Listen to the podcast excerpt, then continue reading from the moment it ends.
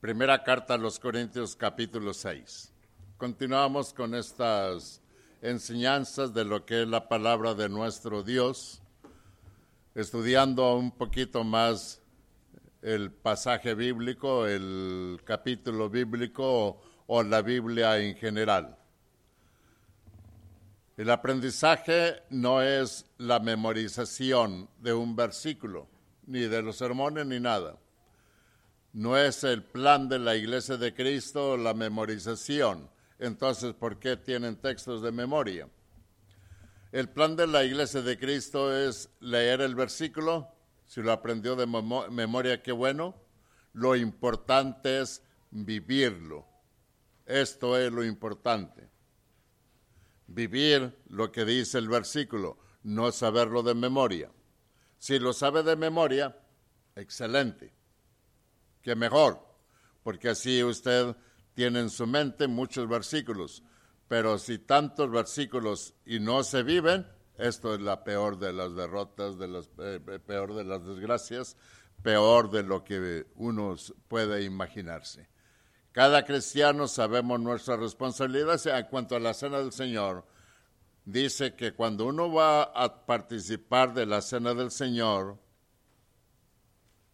Pregúntele si a su hermano compañero cómo se encuentra bien. No, no, no dice esto.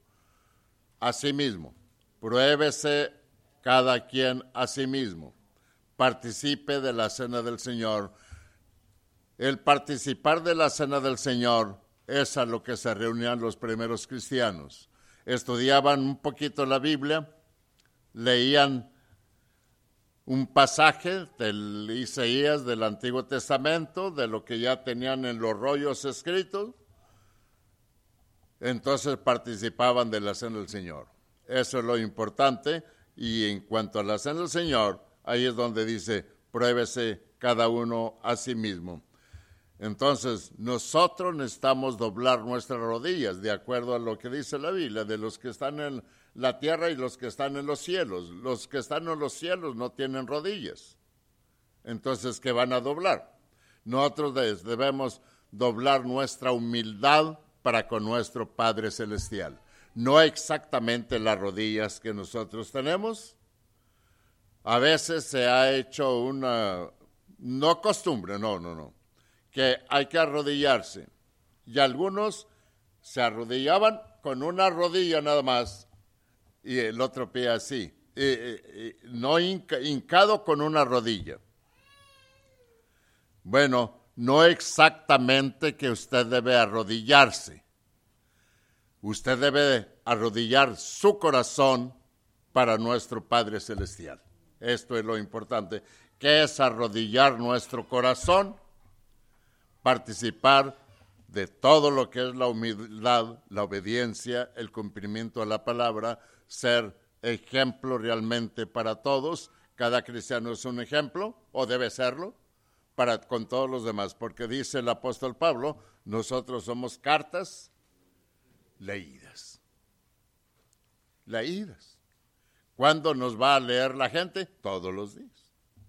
Todos los días nos va a leer la gente y cada uno es carta leída. Mientras está en el templo, no, aquí que no vengan a leernos, porque aquí somos consagrados. Entonces, ¿dónde van a leernos? En nuestra vida cotidiana. Que vengan a mirarnos aquí. Oiga, todos esos cristianos están consagrados. Que nos vean, como decimos en México, allá cuando tomamos el, el, camión de la ruta la que nos lleva para allá y tomamos el otro. Esa es la vida cotidiana que está presentándose ante nuestro Padre, Padre Celestial. Aquí no solamente es eso, aquí nos vamos a portar bien, por lo menos el momento que estamos en este recinto.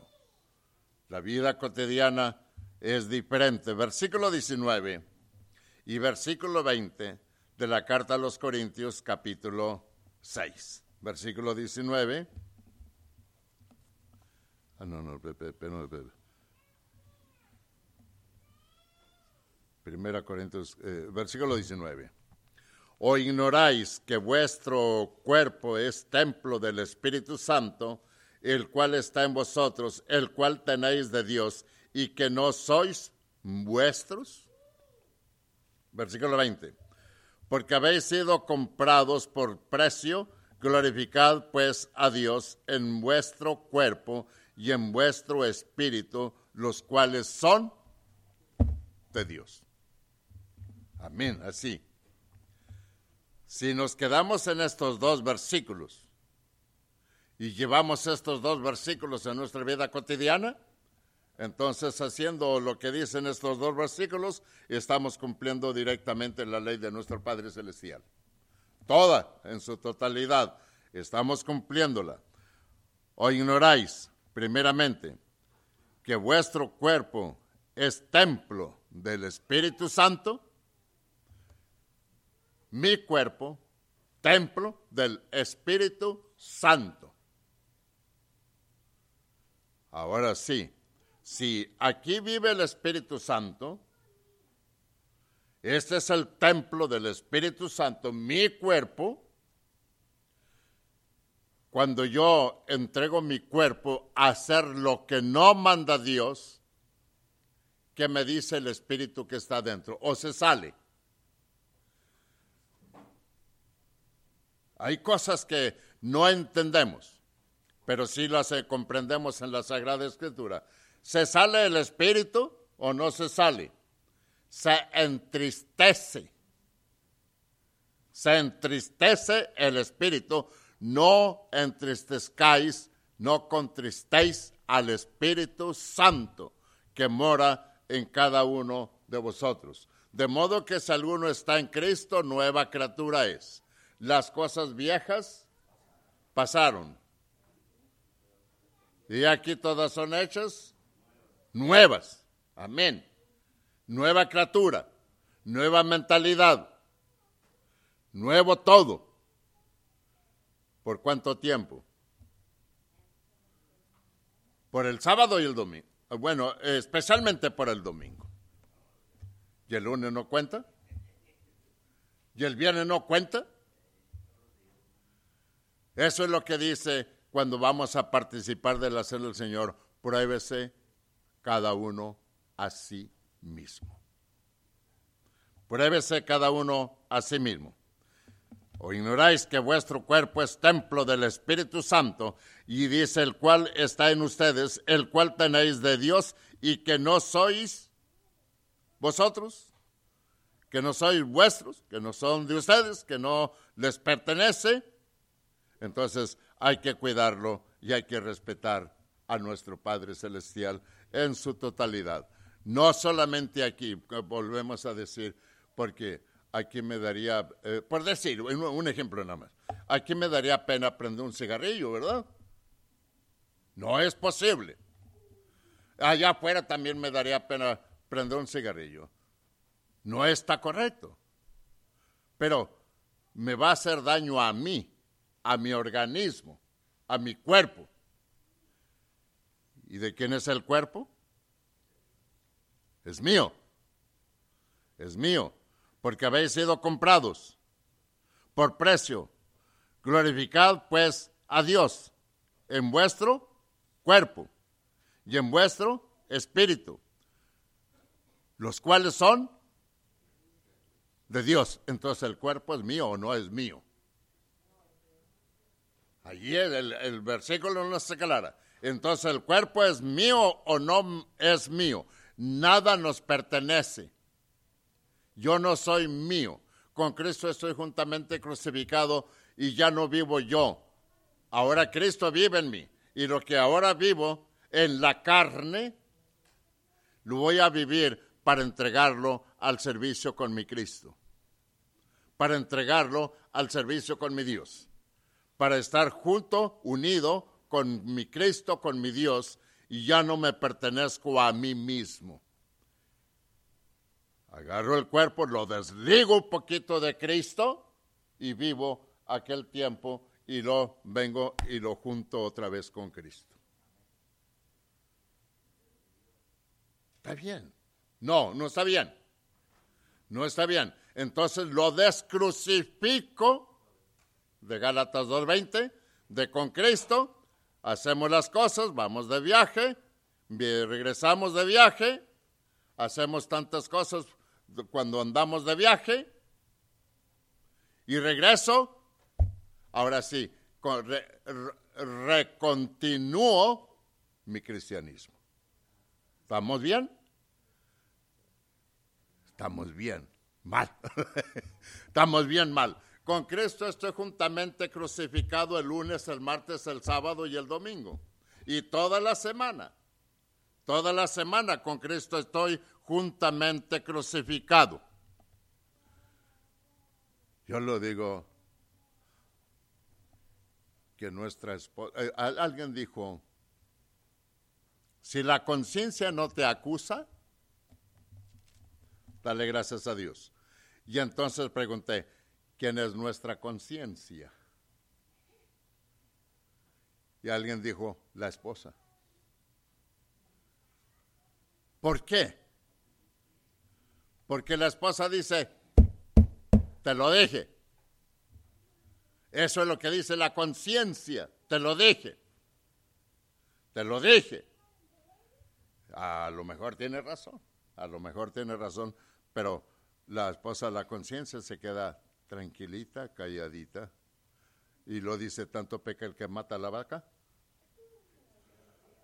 como la conciencia que le detiene la pata. ok, versículo otra vez, versículo 20. Porque habéis sido comprados, eso es lo importante, por precio.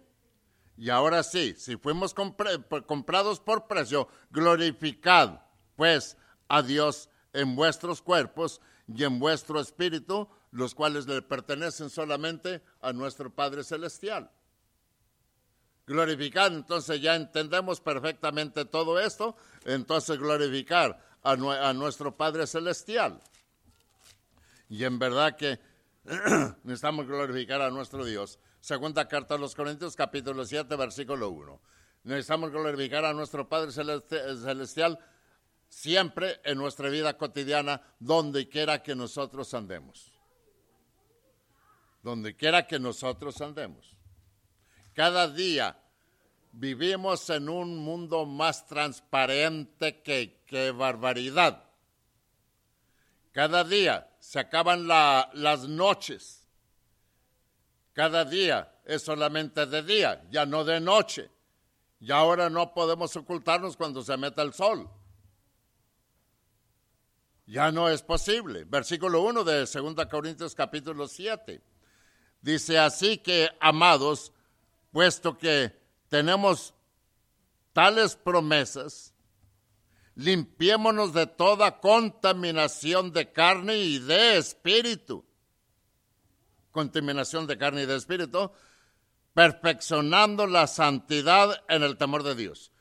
Vivimos en contaminaciones, pero este problema no es de la contaminación del ambiente. Vivimos en la contaminación del ambiente mm, siempre. Yo podría pedirle y decirle, oremos por las esposas que tienen a sus maridos fumadores, porque la esposa es la que recibe el, el humo cada rato. Y ese humo que sale, dicen que es más peligroso que cuando salió del, del tabaco y entró al cuerpo. Yo no sé realmente. Pero la esposa que tiene a un marido fumador, y van en el carro y van fumando y llegan a casa, está fumando y todo lo demás. ¿Esa esposa ama a su marido? Sí.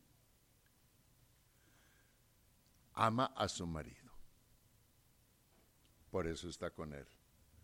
A esa esposa le encanta que su marido fume. Al 98 no le gusta. No le gusta. Entonces, ¿qué, ¿por qué está con él? Porque es su marido. Vamos a con Dios. ¿A Dios le gusta?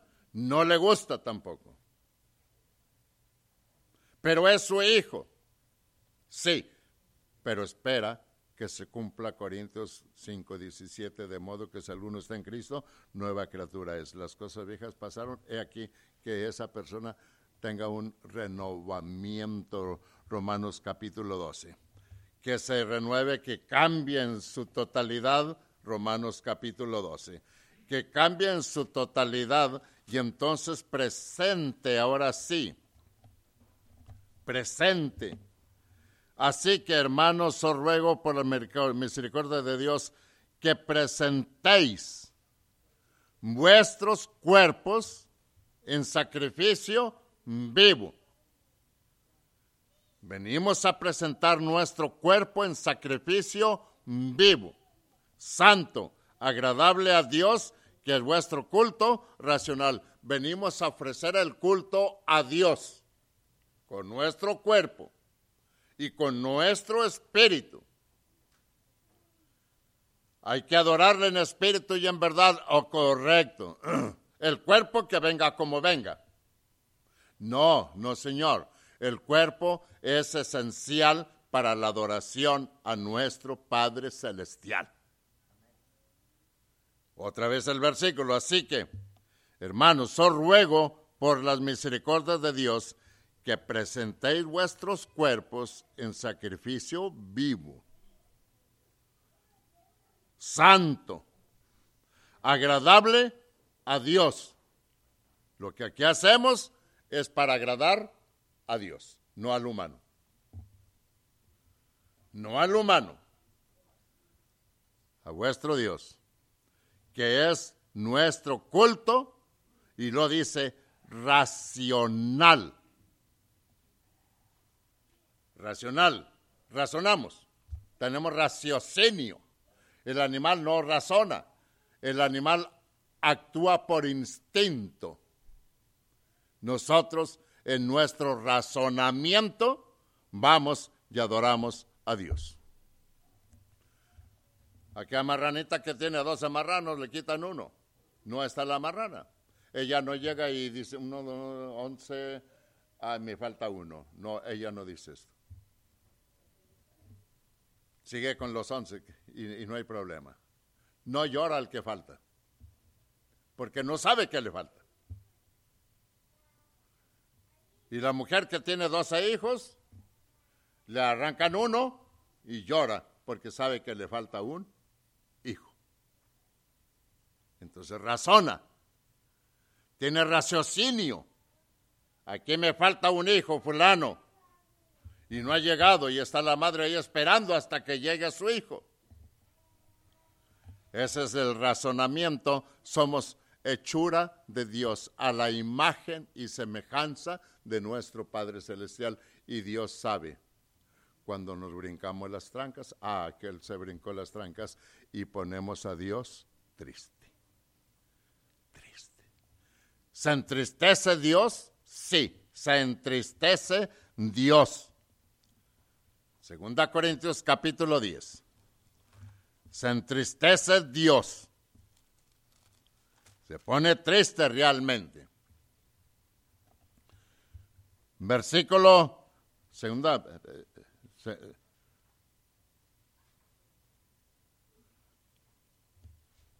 eh, capítulo 10, capítulo 10, versículo 1. Segunda Corintios capítulo 10, versículo 1. En delante. Yo, Pablo, os ruego por la, por la, eh, por la mansedumbre y ternura de Cristo, yo que estando presente, ciertamente soy humilde entre ustedes, mas ausente soy osado para con ustedes. Yo le pido que usted me ayude a entender este versículo porque hay versículos que, no comprendemos. Yo no comprendo este versículo. ¿Qué está hablando el apóstol Pablo? Leo el versículo 2 para volver al 1. Ruego pues que cuando esté presente no tenga que usar de aquella osadía con que estoy dispuesto a proceder resueltamente contra algunos que nos, que nos tienen como si anduviésemos según la carne.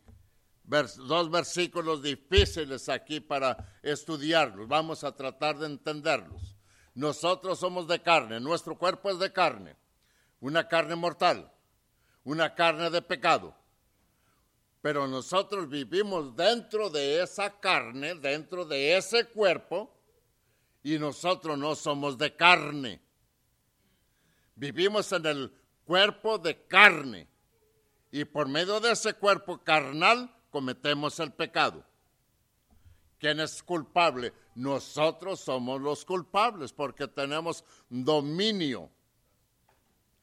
Hay una parte de nuestro cuerpo en el cual no tenemos, no tenemos dominio total, pero sí podemos dominarle, pero no en su totalidad, porque dice, si alguno, alguno domina esa parte del cuerpo, es un varón totalmente perfecto. Esa es la lengua las acciones que nosotros presentamos en nuestra vida cotidiana.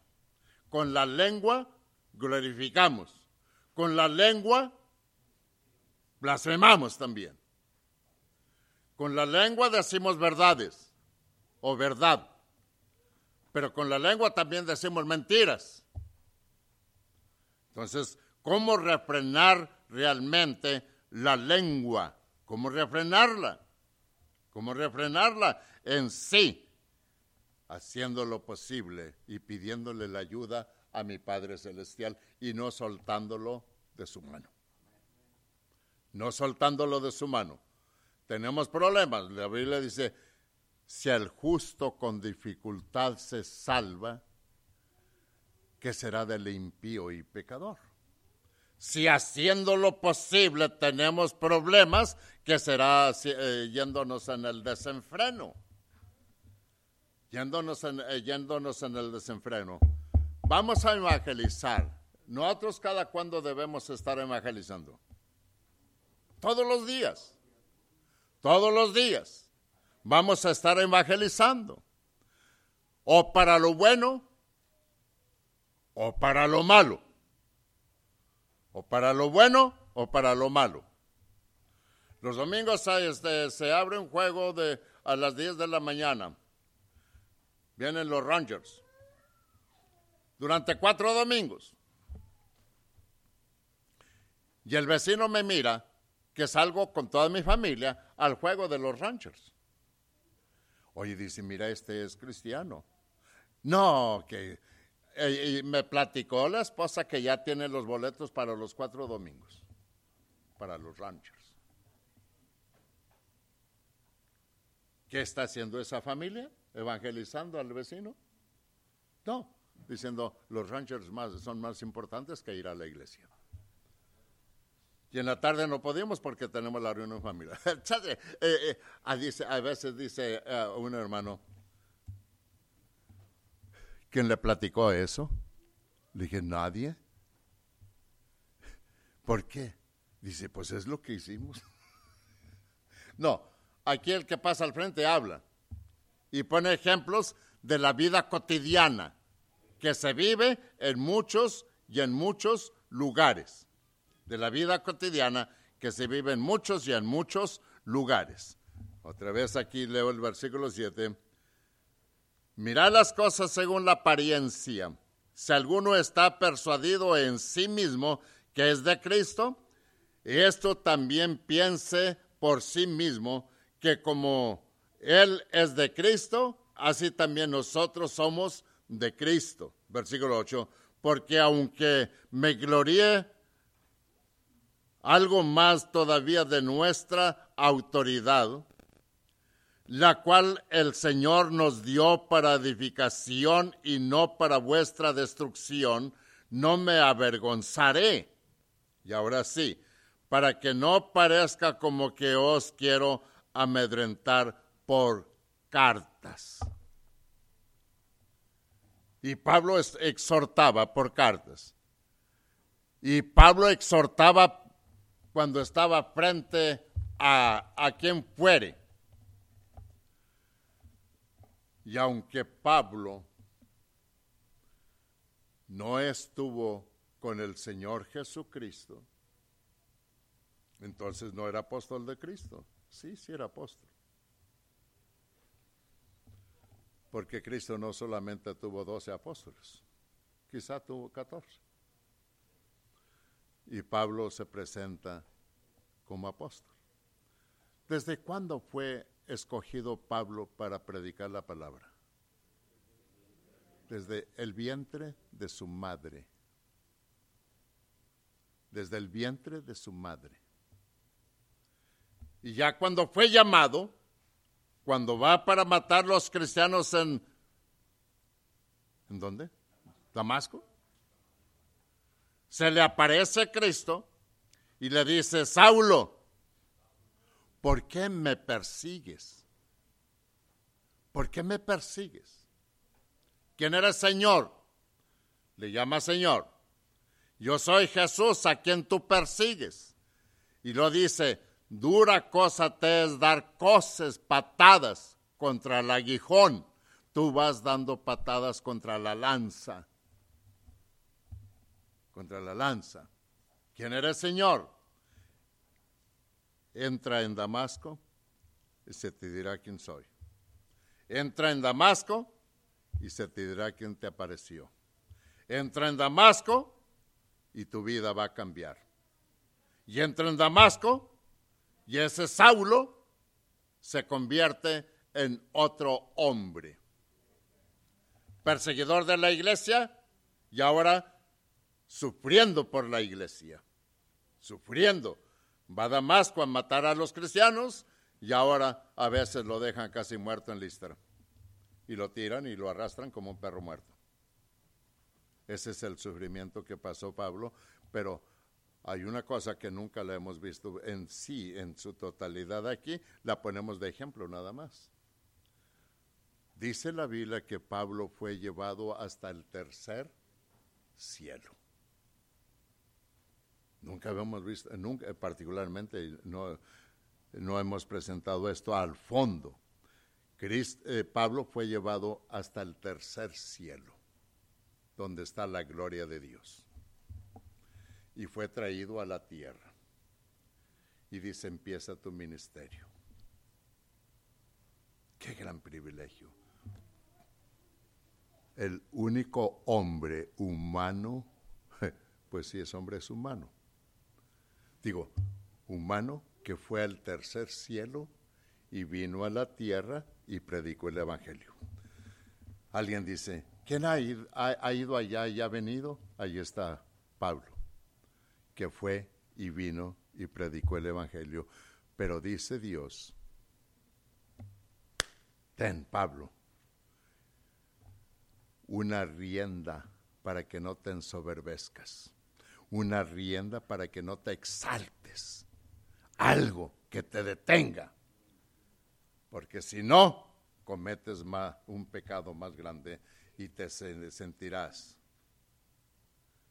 Y el apóstol Pablo fue consagrado, solamente cometió una faltita pequeñita, pequeñita.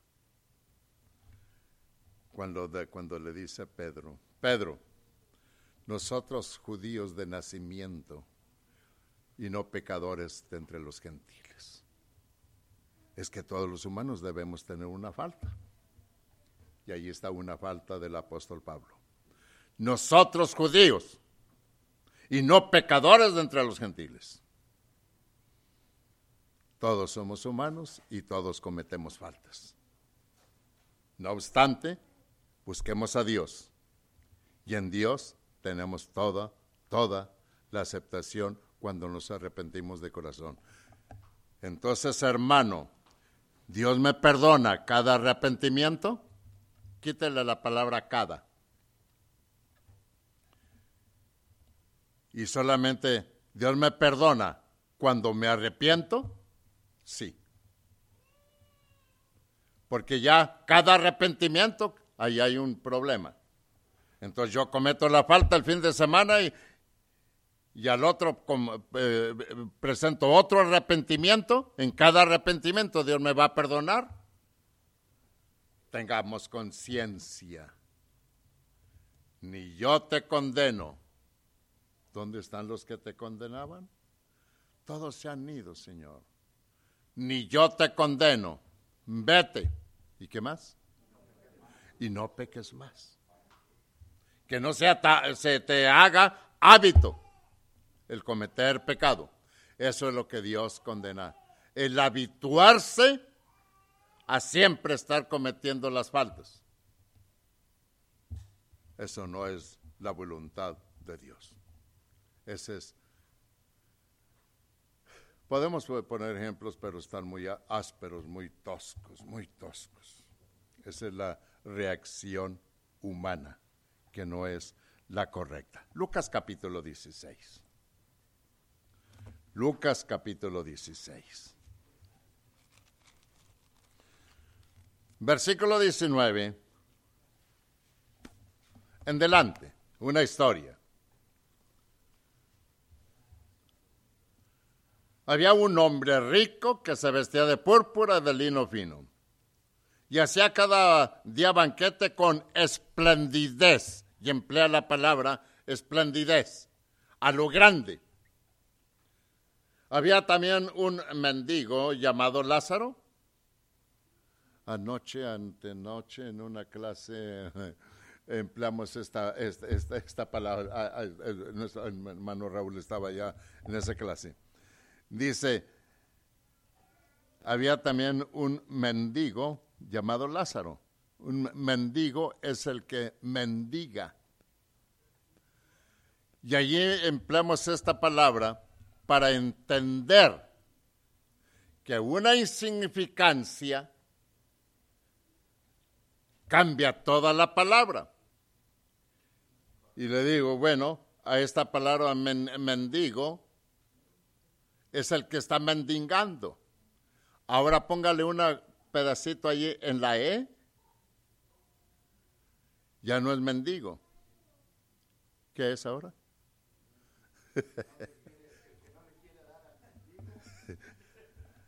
Dijo, mendigo es el que pide y mendigo el que no le da.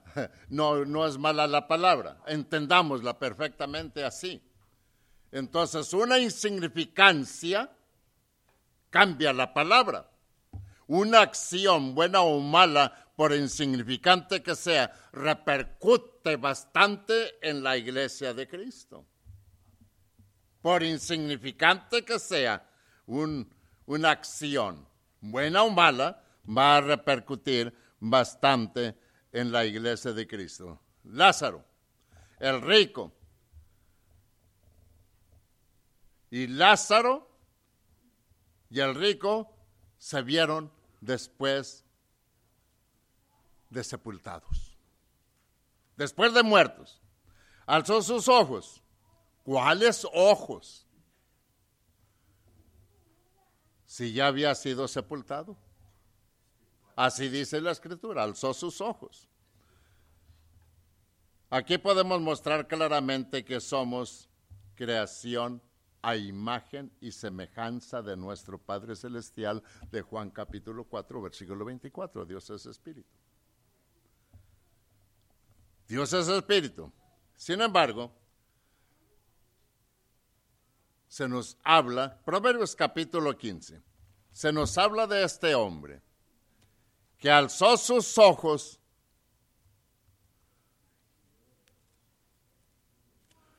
estando en tormento. Capítulo 15 de Proverbios, versículo 2 y versículo 3 dice,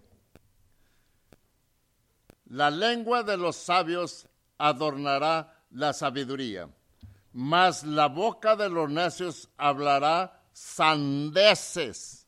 Versículo 3.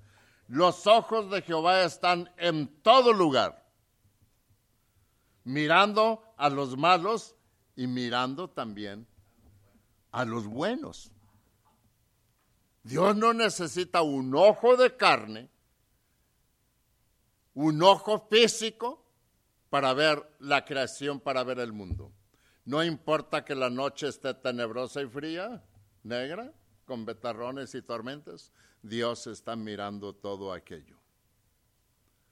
En otras palabras, para Dios no hay noche, para Dios no hay tinieblas, para Dios no hay oscuridad, para Dios estamos abiertos y desnudos, porque Dios nos mira por dentro y por fuera. Salmo 110. Salmo 110. Dios nos mira por dentro y por fuera. Siempre. Dios mira nuestra mente y Dios mira nuestro pensamiento. Todo está mirándolo Dios. Salmo 110.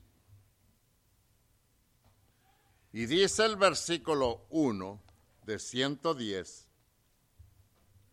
Jehová dijo a mi Señor, siéntate a mi diestra hasta que ponga a tus enemigos por estrado de tus pies. Y usted tiene esta misma promesa. Estará usted a un lado de Dios. ¿Cuándo? Cuando usted haga la voluntad y se vaya de esta tierra. Estará a un lado de Cristo. Ay Señor, que cuando mis hijos, que se siente uno a tu derecha y el otro a tu izquierda, no piense eso aquí en la tierra. Eso es altanería y eso es elevación aquí en la tierra. En el cielo. Ponemos el ejemplo que conocemos en la tierra, porque en el cielo no vamos a sentarnos Andamos caminando. No vamos a caminar. Vamos a, no vamos a dormir. No nos vamos a cansar. No vamos a ir de aquí para allá caminando. ¡Eh, córrele, córrele! No te quedes. Allá es solamente espíritu. Solamente como la mente Y si su hermano está en Las Vegas ahorita, su mente va hasta Las Vegas en cuestión de fracción de segundos. Es un ejemplo para entender que no vamos a caminar. Nosotros vamos a caminar aquí en la tierra. Saliendo de la tierra, el cuerpo con el que caminábamos se queda en la tierra. Alguien dice, y hago este paréntesis, lléveselo a su casa, analícelo Solamente se nos adelantó fulano, fulana, pero sabemos que la vamos a ver allá en el cielo. ¿Es cierto que nos vamos a ver? Eso lléveselo a su casa. ¿Dónde conocimos a fulano, sutano? Aquí en la tierra. Con estos ojos lo vimos. Y estos ojos no van al cielo. Se quedan en la tierra. Entonces, ¿cómo la vamos a ver? Es una expresión aceptable, porque el humano la hizo aceptable. Sabemos que allá le veremos. Hablando de Cristo, le, le veremos tal como Él es, pero no de cuerpo, sino en lo espiritual. Continuamos y que Dios me le bendiga y tenemos un receso.